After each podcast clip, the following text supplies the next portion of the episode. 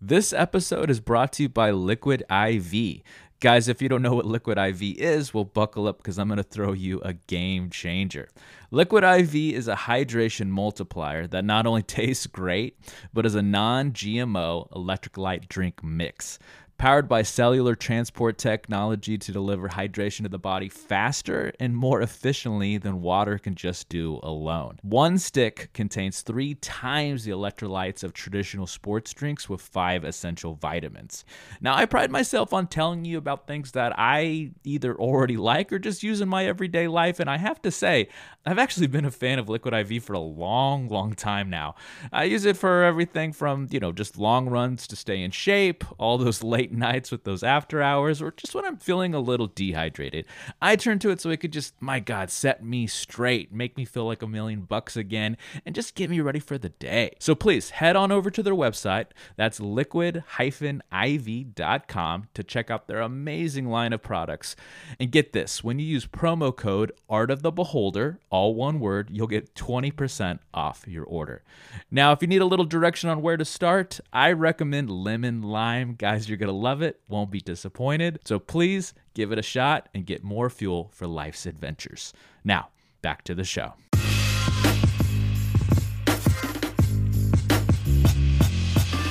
Greetings and salutations, all you beautiful people, and welcome to another episode of Art of the Beholder, a show dedicated to all things eclectic in the world of art, where we do deep dives into deep cuts and help you understand why damn things matter. I'm your host, Novo Day, and today we're going to be talking about art and business today. A little change of pace, a little more abstract, but there is definitely an art to business and we're going to talk about today, specifically through the emergence of this very fascinating new form of digital commerce, kind of uh, cryptocurrency adjacent called NFTs. And that stands for non fungible tokens. Today, I'm, of course, joined by one of our executive contributors, my favorite token, the rarest of all art pieces in the entire world, and that is Mr. Buck. Buck, welcome. I'm non fungible. he is non fungible, one of a kind. I'm one of a kind. Him. You can buy copies of me, but you can't own me. That's well, you right. can own me, but you can only own the original me. That's right. Uh, so, art and commerce, art and commerce. They've always had a unique relationship, hmm. especially mm. within the concept of value.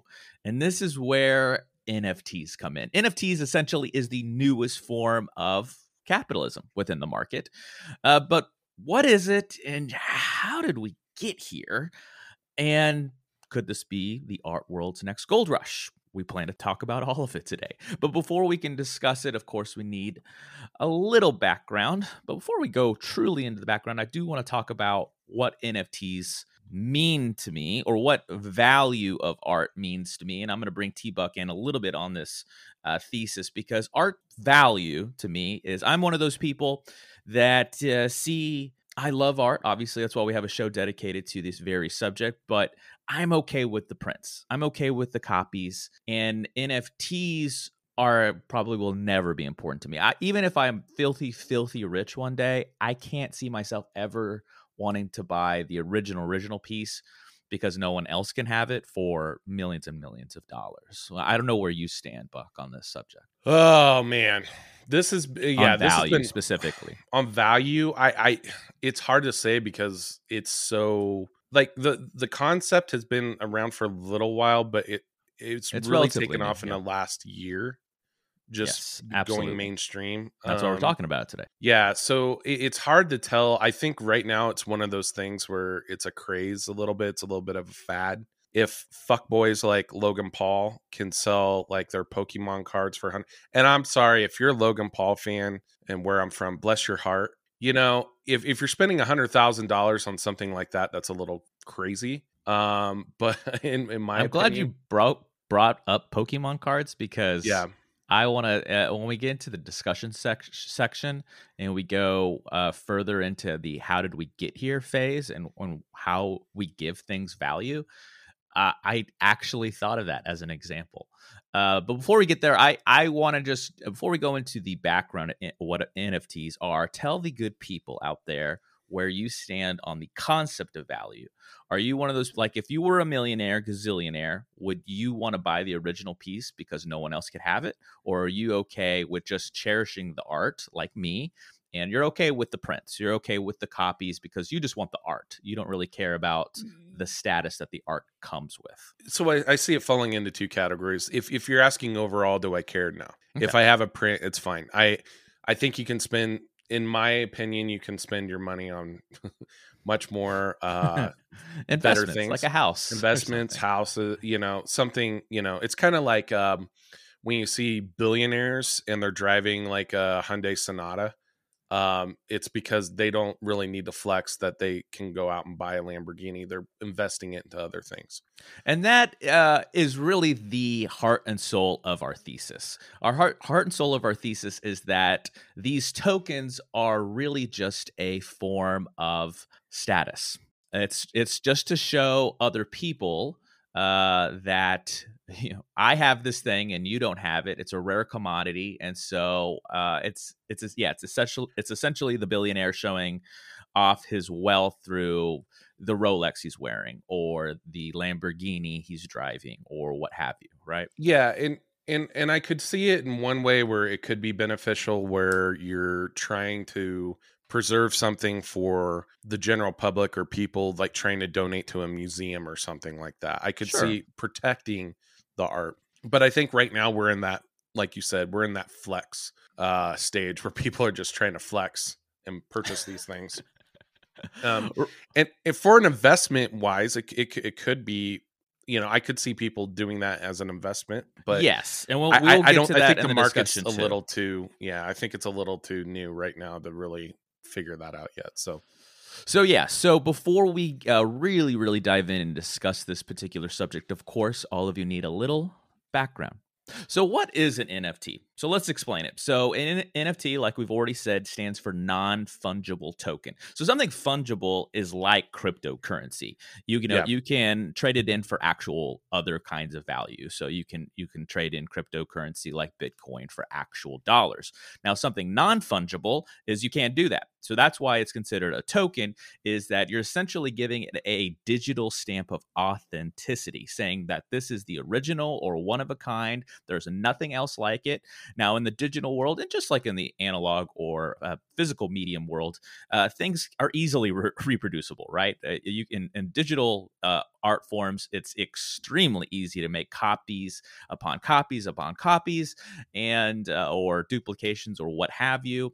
But this is saying whoever buys this, this is the very either the very first one. There's nothing like it, and it's essentially giving it that stamp. Now, uh, like uh, Buck has said, this has not actually been around for very long. When I was doing my research for this, I the earliest uh, kind of version of this that was around that people were actually capitalizing on was in just 2014 so just seven years ago. That's that's incredibly fresh and new but like you said it's only really emerging into maybe its own entity be um maybe the last year. So uh it really started in the visual art world and we will talk about uh, things where it is coming to quite a fruition, such as artists like Beeple, but it's of course broadening into other reaches of different kinds of artistic industries, notably the music industry. I actually learned about this just recently because of Kings of Leon. They were wanting to do essentially a different form of packaging, you know, uh, trying to sell you know special editions limited editions kind of stuff of their of their uh, new album and part of that was through an nft so this is really where i think is a good place to start uh, and bring back t-buck into the discussion section of this episode where we i want to first i want to i want to go into three acts here and start with how did we get here right? So let's i think the history of of how we got here in terms of business the business side of art it, it all started to me and my you know feel free to chime in if you feel differently is when the artistic different artistic mediums really started to shift from analog or physical media to digital yeah, the, there was definitely, and I think you know, looking at our notes here, you're going to get into it. But there was, especially in the late '90s, early 2000s, there was a seismic shift with music in Absolutely. film. Um, that that we all, I think we all participated in a little bit because Oh, we yeah. were We'll about that about age. Yeah. Yeah. So, uh, but yeah, I, I think I think it really goes back to the advent too of the internet. Um, you know, it, the internet has been around for a while, um, but it really didn't become you know until you had the web, World Wide Al Web. Gore and, made it. He, it was, you know, and Al Gore invented the internet, American. uh, America. Um, he did not. he, um, didn't, he didn't. do He, he he he made some bills to make it a little bit more access accessible to the public. But anyway, um, we we've kind of been on this trend where it, this is another thing where we we didn't really know where the internet was going to go. Um, but it, it's it's definitely impacted every asset of our life, and it still is Oh my today. God. It's still transforming. So I think to um, I put some in our episode research outline that we make for these shows. I put some markers, and one of the very first times I felt like there was, as you put it quite well, a seismic shift was with Napster. Now Napster was a uh, one of its first of its kind, a share like application. a peer sharing application. Yes, peer to peer sharing application on the interwebs that allowed people to essentially put any kind of music that they wanted to and give it to other people for free.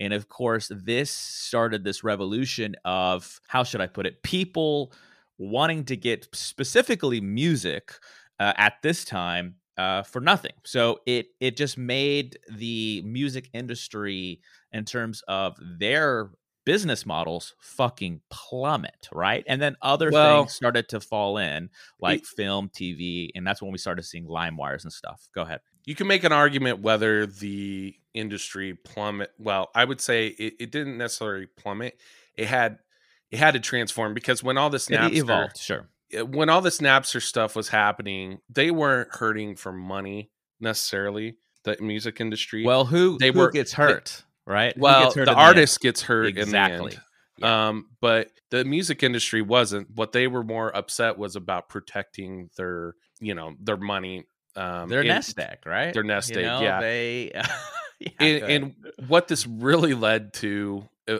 ultimately um, which first really started in europe with spotify um, was was you know um, unlimited streaming services Well, I But think had- before we get to Spotify, there's Yeah. a lot to unravel, if you will, because yes. So let's let's back up a little bit. So we started to see that seismic shift, right? I think one of the first ones was with Napster, but then other things followed suit, right? We started seeing downloadable movies um, that you could share, f- Yeah. uh, TV, and we saw that through like LimeWire, things like that. And um and a lot of porn. Oh my god, no. And no uh, it- that that was another industry that had to change significantly because of this was was the porn industry it, it's weird it, it they really porn industry has always kind of pushed mediums a little bit they they definitely had their impact on vhs um, that's why vhs beat out beta max uh, to consumer markets because they were recording porn on vhs Right. So as as uh but going back to the actual art of business here, uh it- we started to see right we started to see physical mediums slowly slowly die. And there there Yeah. uh, uh, we could argue that there's been a resurgence and a renaissance stuff like vinyl. Now these are more collectible items but we're still seeing this shift. And of course like you said things had to evolve. And this is where we started to see itunes and um, all these other kind of markets uh, for digital releases. And then, of course, they had to package their limited editions and special editions and all that shit around that to still try to sell these things to us consumers and give it that value uh, that could keep the industry thriving. The thing about it is, though, uh, there was a um, uh, there was a a change in the dynamic, the synergy of what was going on because the value kept dropping, dropping, dropping because it was so easily easy to get. Even like shit. God, do you remember some of these um, these uh, share to share? Some of these kind of sites. I mean, there was bootlegs. I mean, you could literally get anything to the point where the artists themselves were like, "How did that fucking end up on the internet?" Right? Well, yeah, but there's always been kind of this exchange of, I mean, historically over time, if you think about it, there's always been like this exchange of bootlegs or uh, things. It was just it was far more contained. It wasn't but not as to open. the scale. not to the right? scale. So so like a Grateful Dead's a great example where you have a lot of different people that go and they would go to their concerts and record their shows. Sure. Um or Neil Young. You know, there, there's Yeah. always those bands or artists that people will follow to the ends of fucking earth and time. Yeah. Um, but I guess my point is is that we kept seeing this erosion, if you will, this uh, declining state of giving very important value to uh, some of st- we're still seeing amazing works come out of a lot of different industries and for some reason because of the emergence of things like this we're seeing it fall down and drop dramatically to the point where it's it was um the only way people started to consume things was through these kind of sites and uh or applications where um we all wanted it for free and only for free and then who suffered really? It wasn't the industry it was it was it was trickled down to the artists and that's what breaks my heart and this is this is your bear with me this is we're gonna get to spotify and shit like that because once it got there what did the all the very very smart business people do. They said okay well everyone wants this shit for free. Well let's give it to them. And that's how i i believe the birth of these other industries were formed like spotify is a good example of that. Let's give all this music to the people for al- al- almost nothing you know essentially yeah, and I don't know necessarily know if everybody just wanted it for free. Like it was more well that's of a what the models it's- right i'm It's more of I'm, a uh, convenience than anything. Like I think we've gotten i'm into a, generalizing but that was what the models would suggest Well, we uh, yeah, I th-. I think uh, you know, for me at least, when I was looking through all this, you know, as a young person, and you know, when Napster came out, I was we were probably teenagers well, I was trying to think of what was. I think I was I was in middle school. Oh, yeah, eighth- definitely. eighth- seventh or eighth grade.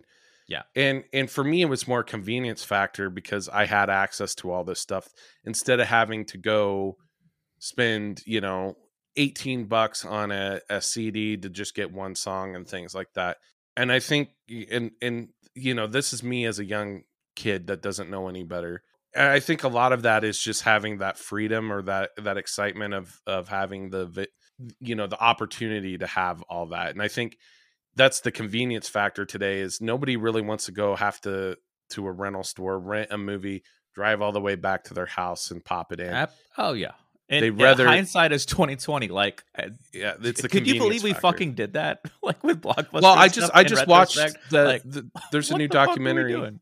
Right on- on, netflix. What on a Netflix flex. last what a, my wife Yeah. was talking about that. It's like what a fucking burn that netflix is doing to because they tried to sell to blockbuster. I don't know if you knew that yeah yeah. The, i i didn't know that until i watched this that uh that blockbuster had the opportunity to buy netflix and they and they're like this basically laughed out off. of the room. Yeah. Right. Um which i mean eh, but that's that's that's how you know the market works i mean you have people that make uh, did you know this about me i i used to work at blockbuster oh i did not i did not know i did Yeah, not when I that. was in high school, this is actually to this day my favorite non-career job. You know, just a, you know, just I need some extra money. I'm a kid kind of job. You know, I did the traditional sacker shit. I did the everything, and I got the blockbuster gig. And to this day, I I loved that fucking job. Everybody that I, that had that job in my hometown we we had one blockbuster but actually blockbuster probably wasn't as big as another place which was called hastings. Hastings was huge. Did you have hastings We didn't have you grew up? Hastings, but uh, uh, oh we had it in our college- Yeah. town yeah Yeah. uh but i always wanted to work there and it was like the toughest job to get So it was kind of like, okay, tell the good people what it is. If they, if you guys don't know what Hastings is, Hastings is like you probably know what Borders is. So Borders, uh, it's it's the kind of place that had music, but also books. It had a little of everything, yeah right? it, it- was kind of like a borders it was i would say it was more um or a Barnes and Noble now. Yeah, I would say it was in instead of being more focused on books, it was probably more focused on um uh like media video. Entertainment, like yeah, Yeah, media, Video, it- video and, games, and and music. music. But it did definitely have a a book section. It was one of the first places where I really started to see like uh, pop culture memorabilia. Like you would go in there and see things like, uh, like Funko shit now. Funko, right? yeah, would would be Funko today. Uh, that was the first time I ever tried Pocky because they okay. had like this Japanese section in there, I love and they Pockies. had Pocky in there, and I was like, yeah, what the hell is this? And uh, they had like, um, at least in most of them, they had um, uh, coffee shops and things like that. But originally, I, the the the original Hastings that we used to go to was in the mall, and it was solely uh, video rental. They kind of expanded out Hmm. in, in the '90s, uh, but it was a fantastic store. Um, I always wanted to work there, and it was funny because a lot of my high school They're gone teachers- now, though, right? Like every Yeah, time I drive done. through our through like a college town and stuff, I don't think I I don't see it anymore anywhere. They might have a few out there, but I think they they went to the wayside. But but I was so that that place was I loved going there, especially on video game release days, oh yeah, like a Tuesday. I remember buying all of my uh copies of Grand Theft Auto there. Um and there would be a line getting in and Yeah. people like for San Andreas, I remember the the manager just being pissed off at us being like, "Guys, I don't have it out yet." And we were just like, and now Come on. all we do is wait for a uh a our the uh the paywall to come down Yeah, right like yeah. the, for for us to download our favorite game so Yeah. let's let's pull it back a little bit and let's talk about art and commerce um for a moment before we get into the the second act here. Because every so here's the thing about art and commerce. You know there's always there's there's the artist that always wants to come close to that line of of uh, wanting to be successful but not selling out right? There's you you know every great artist usually has a level of integrity that says i you know i i want to keep the lights on i want to i want to be successful do i uh do i particularly want to become a bazillionaire? Not not necessarily but behind every great artist there is a great businessman or woman that are trying to do just fucking that and that is where there's this unique relationship between the two worlds that's always at odds. So as we started to see things like analog or physical media uh, turn into digital forms of marketplaces. Uh, so did that. All of these amazing businessmen and women, they had to get very creative, and that's what led to things like. Yeah, there's there's usually you see them in bubbles. And your example was like Pokemon cards because I was trying to think of examples where I was that in it what NFTs could be like, and I was like, Mhm. oh, I remember when Pokemon cards like came out when I was a kid, and I thought, oh man, these are going to be around for a while. And I they they hit like this big peak, and then they went down. We're seeing, I think, yeah, like in your Logan Paul example, like we're seeing a Oh, resurgence they're of people huge just again. having Yeah. rare, yeah, rare versions. But I think there those were just pockets of time. Whereas something like you know we grew up in the gaming industry boom. And that was never a bubble. I think for a long time, people thought it was going to be another ET situation where there was going to be a crash. But God bless Nintendo, they brought it to the billion dollar industry we know today. So, and Yeah. I use that example because we still play it today. It's not a bubble where, because I remember in the Pokemon example, I remember trying to get into it a little bit. I always thought it was kind of dumb, to be honest. I was, I was like, I never, I never saw the appeal. I think we were a little too old. I, I think Past our time, it was after. yeah, because I, I felt like it was kids like maybe three, two or three years, and it wasn't than cool enough at the time. Super into it, yeah. Because it, it's kind of like I, I feel it's kind of like the Harry Potter books. I, I when they came out, I was in high school. Um, Yeah. Yeah, we were in high school, middle. I was. school, It was after my time, but there's plenty of fucking Harry Potter heads out there that that are in high school too. Yeah. Yeah, and and I and I'm not saying anything against Harry Potter. I Oh no, they they deserve. This. I'm just saying it's like or something Pokemon like that. cards. Pokemon was I felt like was a little My past point is my that time. there were bubbles, right? Where something Yeah. like the Yeah. alternative, the other end of that spectrum was, uh, in my example, the video game industry, where we saw it boom, but continue to progress almost exponentially throughout the years into this billion dollar industry. Whereas now, this is my segue to NFTs. We kept we're we're seeing a lot of business men and women and all these models try to figure out how can we still capitalize on things that are impossible to give true value to. So that's my segue to talking about value in art and uh, I'm going to start with this, and then I'm going to give you the floor. Buck is uh, I, I is not my quote. This is a quote for, from a Pitchfork article uh, that I Very read humble for publication, by the way. Their reviews are uh, never scathing. They're No, they're very never sweet people. overcritical. never Um, ever do that ever. But they did say something very uh, well, well put in this particular subject matter. So I'm just going to quote them. They said NFTs create a sense of scarcity that's inherently artificial. The token is rare, not the artwork itself. it's it's the flex. And it, do you want me to kind of give an overview of what we're talking about when we're saying tokens? Do you think Well, that's I- too technical? Do, do you want me to nerd out? Do you the want me to take literal a- token because uh you know in the intro i to me it's that stamp of authenticity it's the Yeah. it's the nintendo you know gold banner thing but yeah i you know what i don't i don't know as much as i know you know so yeah tell the good people what a token So, is including me Well, let, let- let's let's take a step back and talk about the technology and what we're really talking about. So this goes back to blockchain. And if you don't know what blockchain is, it's basically a uh, they're a record of blocks. It's Call me no, crazy. I'm, I'm being I'm being I'm being uh, facetious here, but basically, it's a decentralized way of authentication digitally explain that, digitally. yeah. Yeah, uh, it, it was the the concept first came up in the '90s of having this kind of decentralized, um, uh, early '90s, and it wasn't really put into effect until um, a person, or we don't know if it was one person or a group of people, uh, named uh, Satoshi Nak. I think it's Satoshi Nakamoto and this is the Uh, guy behind bitcoin or and this is what became Bitcoin. So basically, you can think of this as a, a thing to authenticate.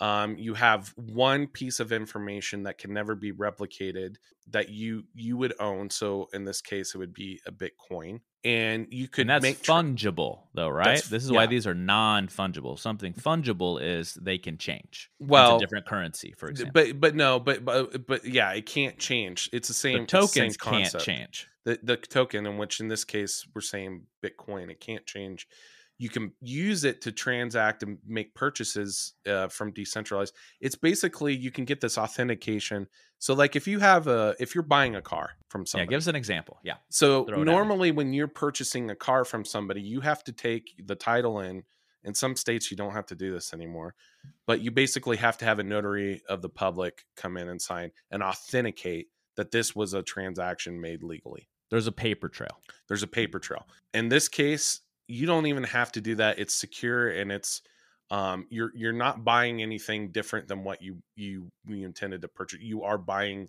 that thing. The the great example I've seen with NFTs and with these tokens is when you're buying a Pokemon card, okay, You're buying a Pokemon lot. card.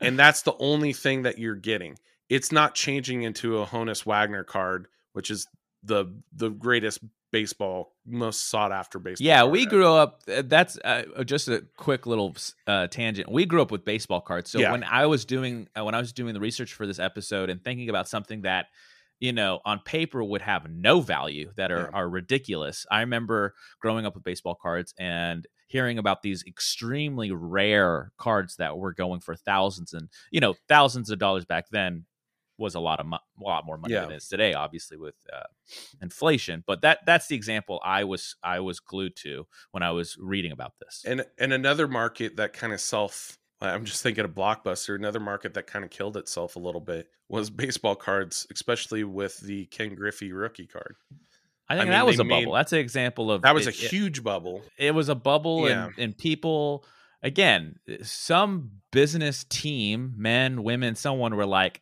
we're going to make these things popular and give them value. So that's the point Yeah. of this discussion is how how do you do that right?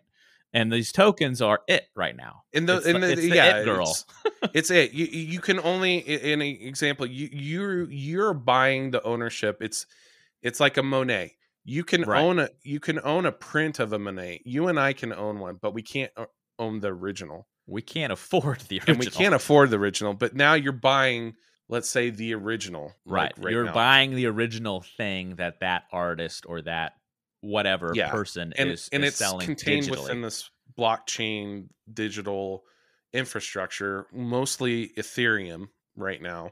Uh, there are other blockchains that are, have this built into it, but Ethereum's probably the most popular one right now with NFTs. So, so you basically have this infrastructure, this decentralized um, system that um, for authentication that um, crypto you, you, your cryptocurrency, but it's using cryptography basically to make sure that it is the original and that you're buying or you're purchasing or you own the the actual item. So let's uh I'm going to I'm going to play a little bit of devil's advocate because I think it's it's pretty clear what side we're kind of leaning towards right now and I can look at this as, you know, going back to the music specifically industry, I can kind of look at this as somewhat of a good thing right now, even if it's probably, in my humble opinion, going to be another bubble. And here's why. Um, for so long, the industry, the music industry, or a lot of different industries, film industry, TV industry, it's the people behind the scenes that are making all the fucking money and all the success when the people at the bottom that are actually creating the things are getting all of the peanuts and the scraps and stuff like that. And now we're it's creating some models to give it back to the people that are actually creating the work. I, I think so there's a couple of different cases. I think you're right uh, totally that um, it gives the artists a lot more leverage than they had before using this. So You'd give it leverage? Well, well, here's what I'm thinking. So okay. this is similar to why blockchain is so big right now in current in cryptocurrencies is because you're creating a, a decentralized uh, infrastructure that does not is not controlled by governments or agencies anything like that and that's why you know they're so afraid of them right now because it, it, basically re- takes all the power. There's no away. federal oversight. There's right? no they oversight. control anything, and there's always going to be good and bad things with it. But like, sure, the positive side is that you don't have a country manipulating a currency to try to gain leverage over, or the markets or know, the markets we see, exactly. We see this all the time with stocks and bonds and shit like that. You always see these, like with GameStop. God, we haven't probably need to talk about that one of these days. Oh yeah, diamond hands, man, oh, to the moon. So, uh, uh, but this is the same thing with like if we're going to use the music industry, it's the same thing. It gives it gives more power. I, I, I see it as giving more power to the artist than necessarily monetization. And uh, I think this is probably a good segue to actually talk about the things we're seeing now. You know, bring the the circle around circle. And first, uh, you know, like I said, it started in 2014 uh, in in in a form. It was probably still in its infancy. Uh, we didn't really see it come to a fruition until 2017 with Crypto Kitties. Now, um, I didn't research enough about Crypto Kitties to to probably explain to anybody what what they are. If you know what they are, please tweet at us. Buck, if you want to chime in, go ahead and fucking. I, I only know in. a little bit about it, but I I um, I'm just I'm gonna keep my mouth shut. it's something we probably would, you know. I was people. yeah. When I was reading about it, I was like, this is probably something we would kind of make fun of as we were talking about it in the show. Yeah. But uh, let's go back to more of the serious. Um, forms of uh, of output that uh, NFTs have capitalized on, and that's what I think we're going to now talk about. I want to talk about Beeple. So Beeple is a graphic design artist, a visual uh, visual art. I'm not sure if we call him pioneer right now, maybe pioneer of really capitalizing on the NFTs. I've been looking at his work extensively for this uh, episode, and I will say this: I love his stuff. He's he has a great eye I like uh, what kind of subjects and uh, imagery he uses. He uses a lot of uh, science fiction imagery, a lot of cold colors. It's almost like that um, neo retro look, you know, trying to make something uh, that was an old aesthetic you know have a fresh new coat of paint or a, a facelift if you will uh, there's a lot of darkness and uh, power, m- moving imagery behind his work. Now, will I say that it is work worth 69 million? If I had 69 million, I would absolutely not pay for that. I would pay the whatever 50 to 100 dollars for a print, a big version of one of the pieces I liked and frame it and put it on my wall, but I would not care in the slightest to have the original NFT version of it for 69 million. Yeah, this guy uh he's he it's the largest or no th- was it the it's like the th- third or fourth most expensive art ever purchased by a living artist. I don't know. Okay, I don't know the per- statistics something like there. I just, uh, yeah, I just researched what he actually sold some of the, and this is just one piece, the 69 million one. Oh, this yeah, and then this and- isn't if you- multiple pieces that accumulate the 69 million. This is one piece, and he's sold other pieces like this for for a lot of money. yeah, there's um I I've looked at some of the images. Um They're cool. There is one. There's some that are cool. There are some that I, I I don't know if I can ever get out of my mind. Uh, one involves a former president of ours, um, but uh, I There's a political it stint to it. Yeah, I was there's I was a little horrified by the image I commentary. saw. Um, will. Yeah, yeah. There's some social. Oh my god, there's mul- mul- multiple.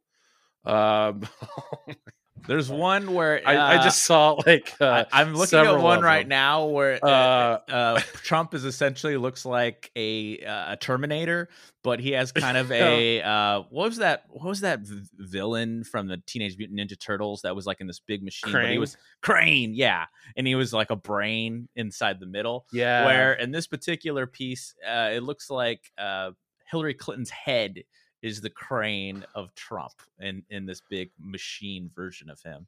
So I mean, Uh, it's it's yeah. it's crazy shit it's but I like crazy against- shit. I like surrealism, as everyone knows, and I like this Yeah. sci-fi crazy world that he's designed. I, I- I mean, I, I don't care about the politics of it. Don't care at all. Yeah, for just the the the sheer imagery, it is fascinating. Jesus, and, and let me just say he he he hits both way like he's it's not just focused directly on trump there's definitely some Oh yeah, uh A lot of other yeah it's pop it's- culture. yeah. We got a we got a little. um we got a little of everything. yeah Uh, i'm just uh i'm i'm scrolling through some of the we got ones I didn't do right Pikachu. I'm trying to just like piece. I got ta- Pikachu. we got Winnie the Pooh. We got um fucking I don't know Toy Story characters. some of these. Uh, Toy Story characters, uh, Mickey Mouse, yeah, I think Pac Man is that Pac Man yeah whoa whoa that, that and one, Shrek. Let's let's end the list with fucking Shrek uh, doing a Yeah. very sexy pose for us. Check it out. Okay, yeah. I, I, I as far as just the art community goes, people's gr- Beeple is great. Do I Mm-hmm. personally think he's worth these pieces are worth sixty nine million? I, I don't think so. Mm, no but yeah again i think it's it's what's you know right? They're not good for again, him Going back to the thesis, he they're not buying the people that can afford this. Remember, this is for the wealthy people out there. They're not they're not Yeah. buying the piece. this they're is for the one percenters they're buying the fact that no one else can have this. It may be one of a kind to them, even though it's still at. Uh, There's there's a part of me that thinks like, is it truly a one of a kind? Even if there's a digital token telling you that it is, uh, and that's where I think we can get to more like philosophical things about this subject, where uh, Uh, it- he's a Singapore based blockchain entrepreneur, coder, and angel investor that bought it. ah. Vignesh Sundaresan. So yes, this you know this and is he at- definitely looks like a dude that would buy something like you this. know the concept of value and meaning at its heart is just philosophy. What what gives you purpose you know? So people are buying these things for god knows why. I i I don't see i i will never be able to see it like they see it partly because i just don't have the money for it. But Yeah. I, I I think as far as just sheer art goes, this guy is very talented. He's great. Absolutely buy his work. If you can afford, if you want it, if you want it that badly, yes, do it for millions. I don't want to take anything away from anybody. I just personally, yeah, I, I would, I, I'm okay with the print. Yeah, and and yeah, exactly. I think I'm the same way. There there's some interesting things that I've seen that some of these applications can be used for for physical artwork though. Um and it's actually some of it's actually coming from Nike right now, believe it or not, but they're they're trying to figure out Oh, yeah. they patented a way of basically We're gonna see the trickle these- down now, right, into the other. End. Yeah these nfts to track like um to basically make sure that you're getting authentic um sneakers rather than you know um, some some which is which is actually a huge market like uh faux Jordans or Air Force Ones. sure.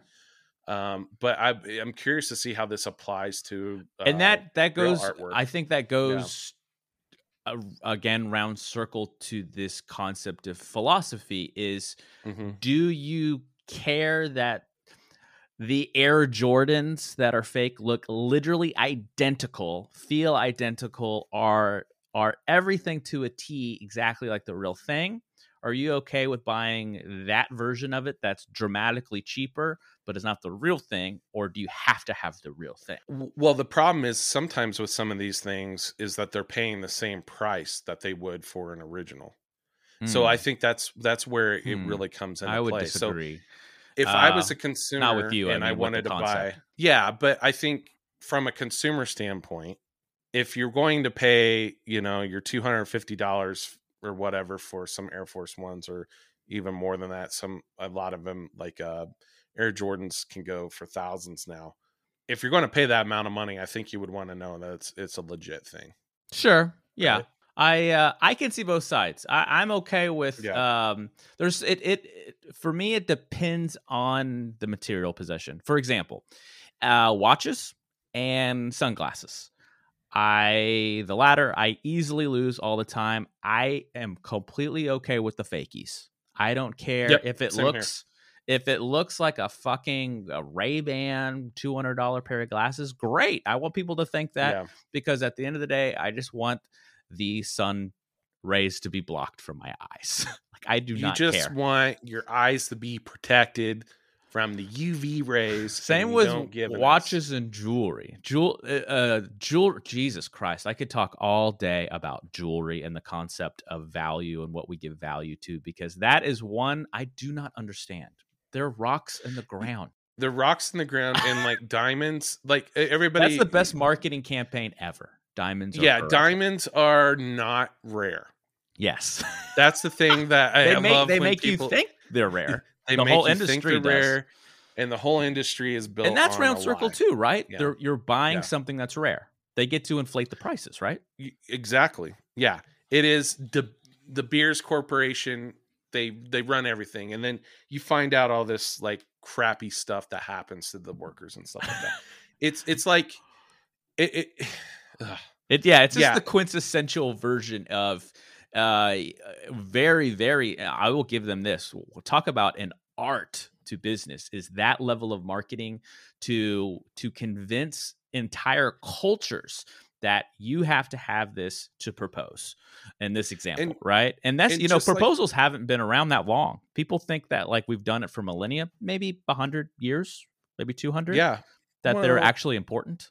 You could say longer because you had people robbing oh for hundreds thousands of years have been robbing you know priceless antiquities and art and things like that just to get a leverage and, and get money out of them i mean you, you can look how they've robbed graves in egypt and stuff like that to get Well, no, I was talking about the concept of uh of giving value to things that are kind of valueless. Oh.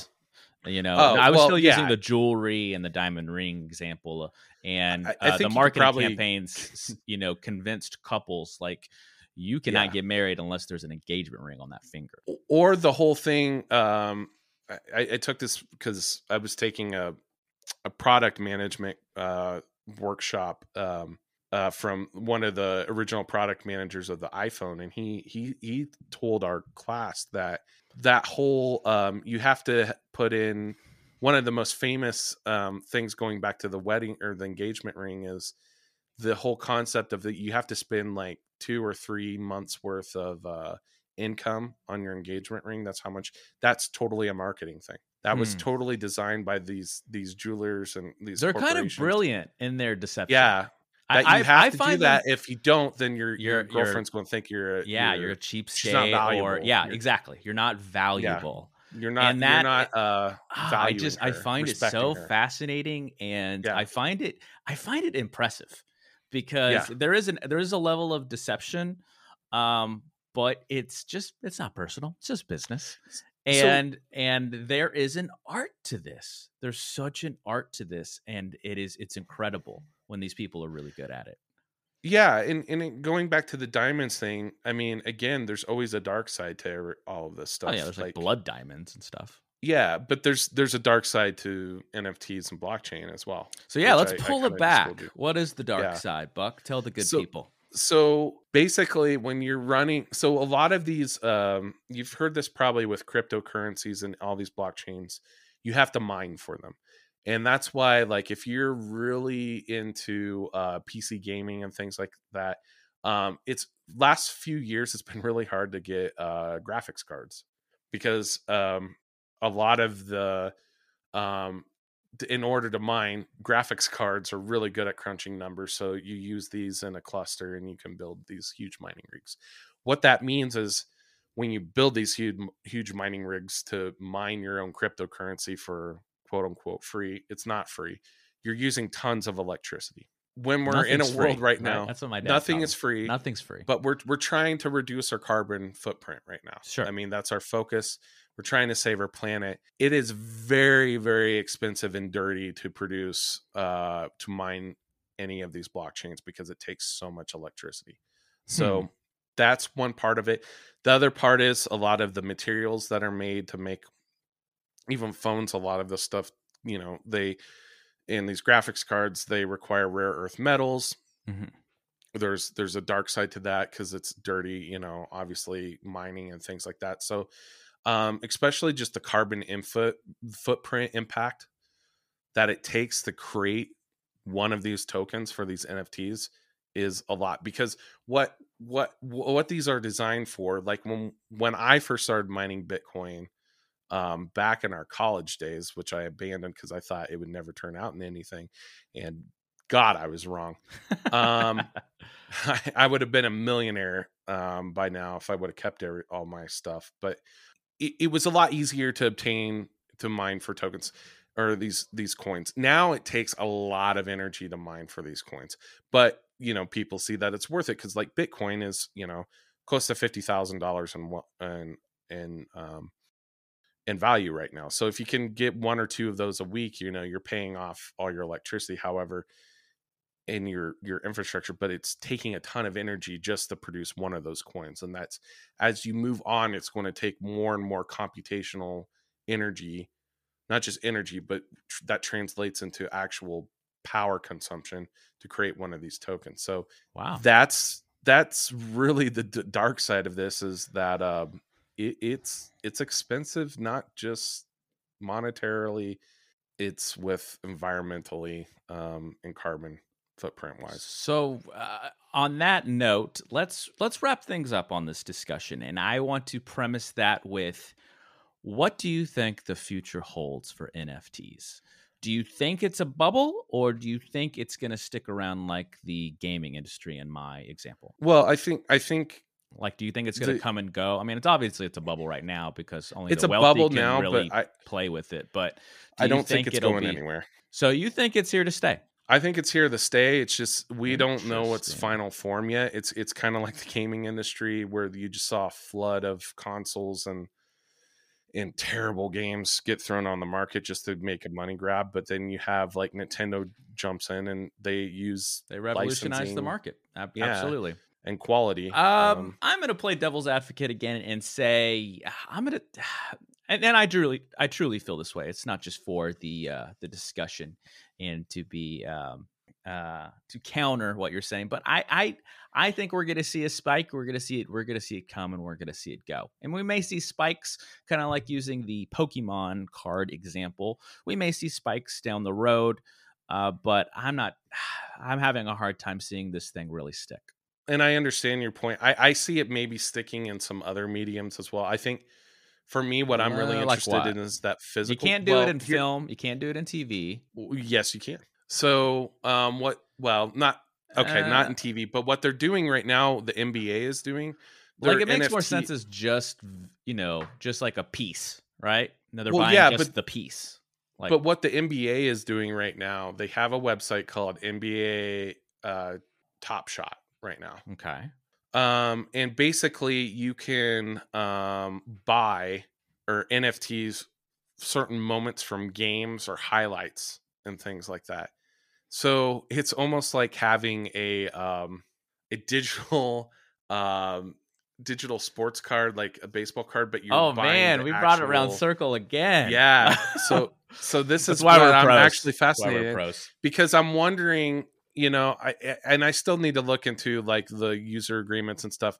If you own like a highlight clip or something like that that's why i said maybe investment wise you could see people buying a whole bunch of this stuff and you have to pay royalties for them to copy or use like these clips or th- something like that.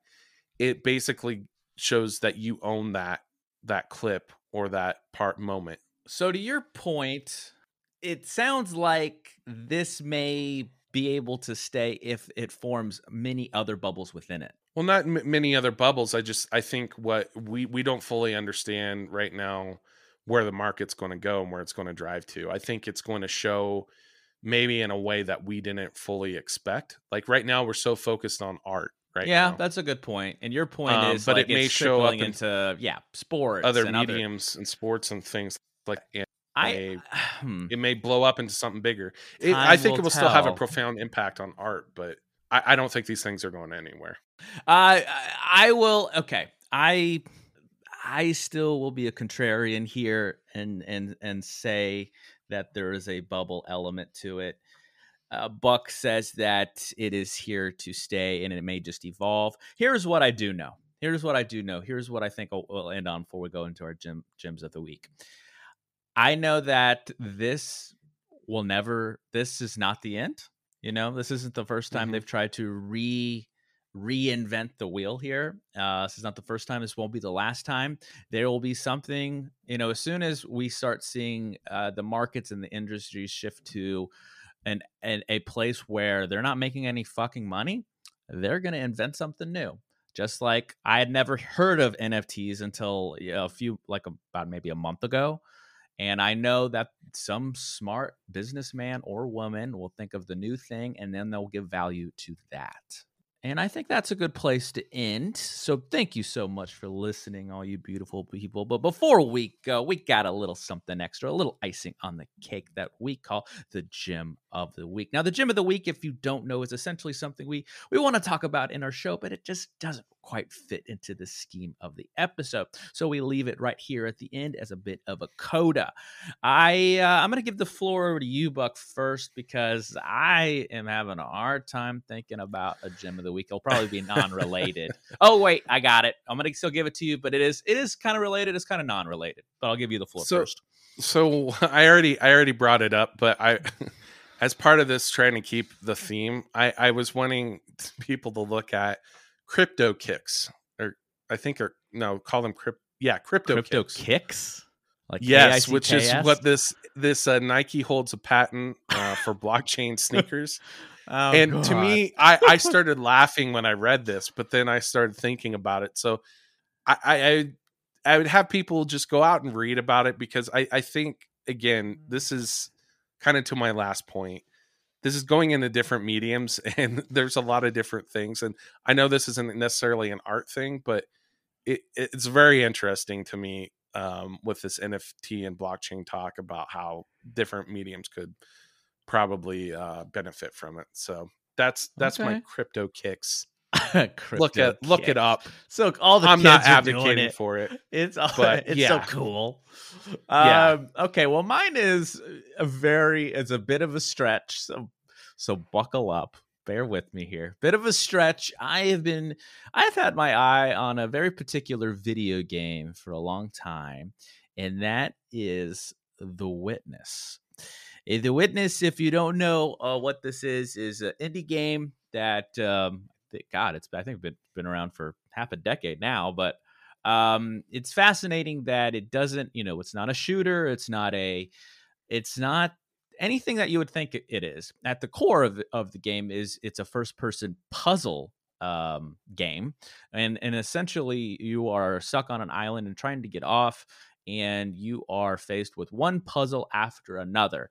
Now, what I think is fascinating about this is that it's it it's very artistic. There's a lot of different color schemes uh, used throughout the game in terms of the uh, the landscapes that you're in. So to to to know when you're in a different part of um, let's say the island you know let's let's maybe call them levels uh, they use different color schemes to really uh, and different fauna and things like that you know you're either in this kind of sand dune like area or you're in a jungle area or you're in a greenery area and you know you're in a completely different part of the game now hmm. uh, to give here's where i'm going to give it a a very very thin stretched connection to this subject is that uh, this guy is this is the same guy behind I forgot his name I think uh, something Mr. Blow I think his name is it's the guy behind Braid the 2D uh, uh, time yeah. traveling um, indie hit or or controlling of time mechanic uh, where you can re- uh, rewind things to redo levels, things like that.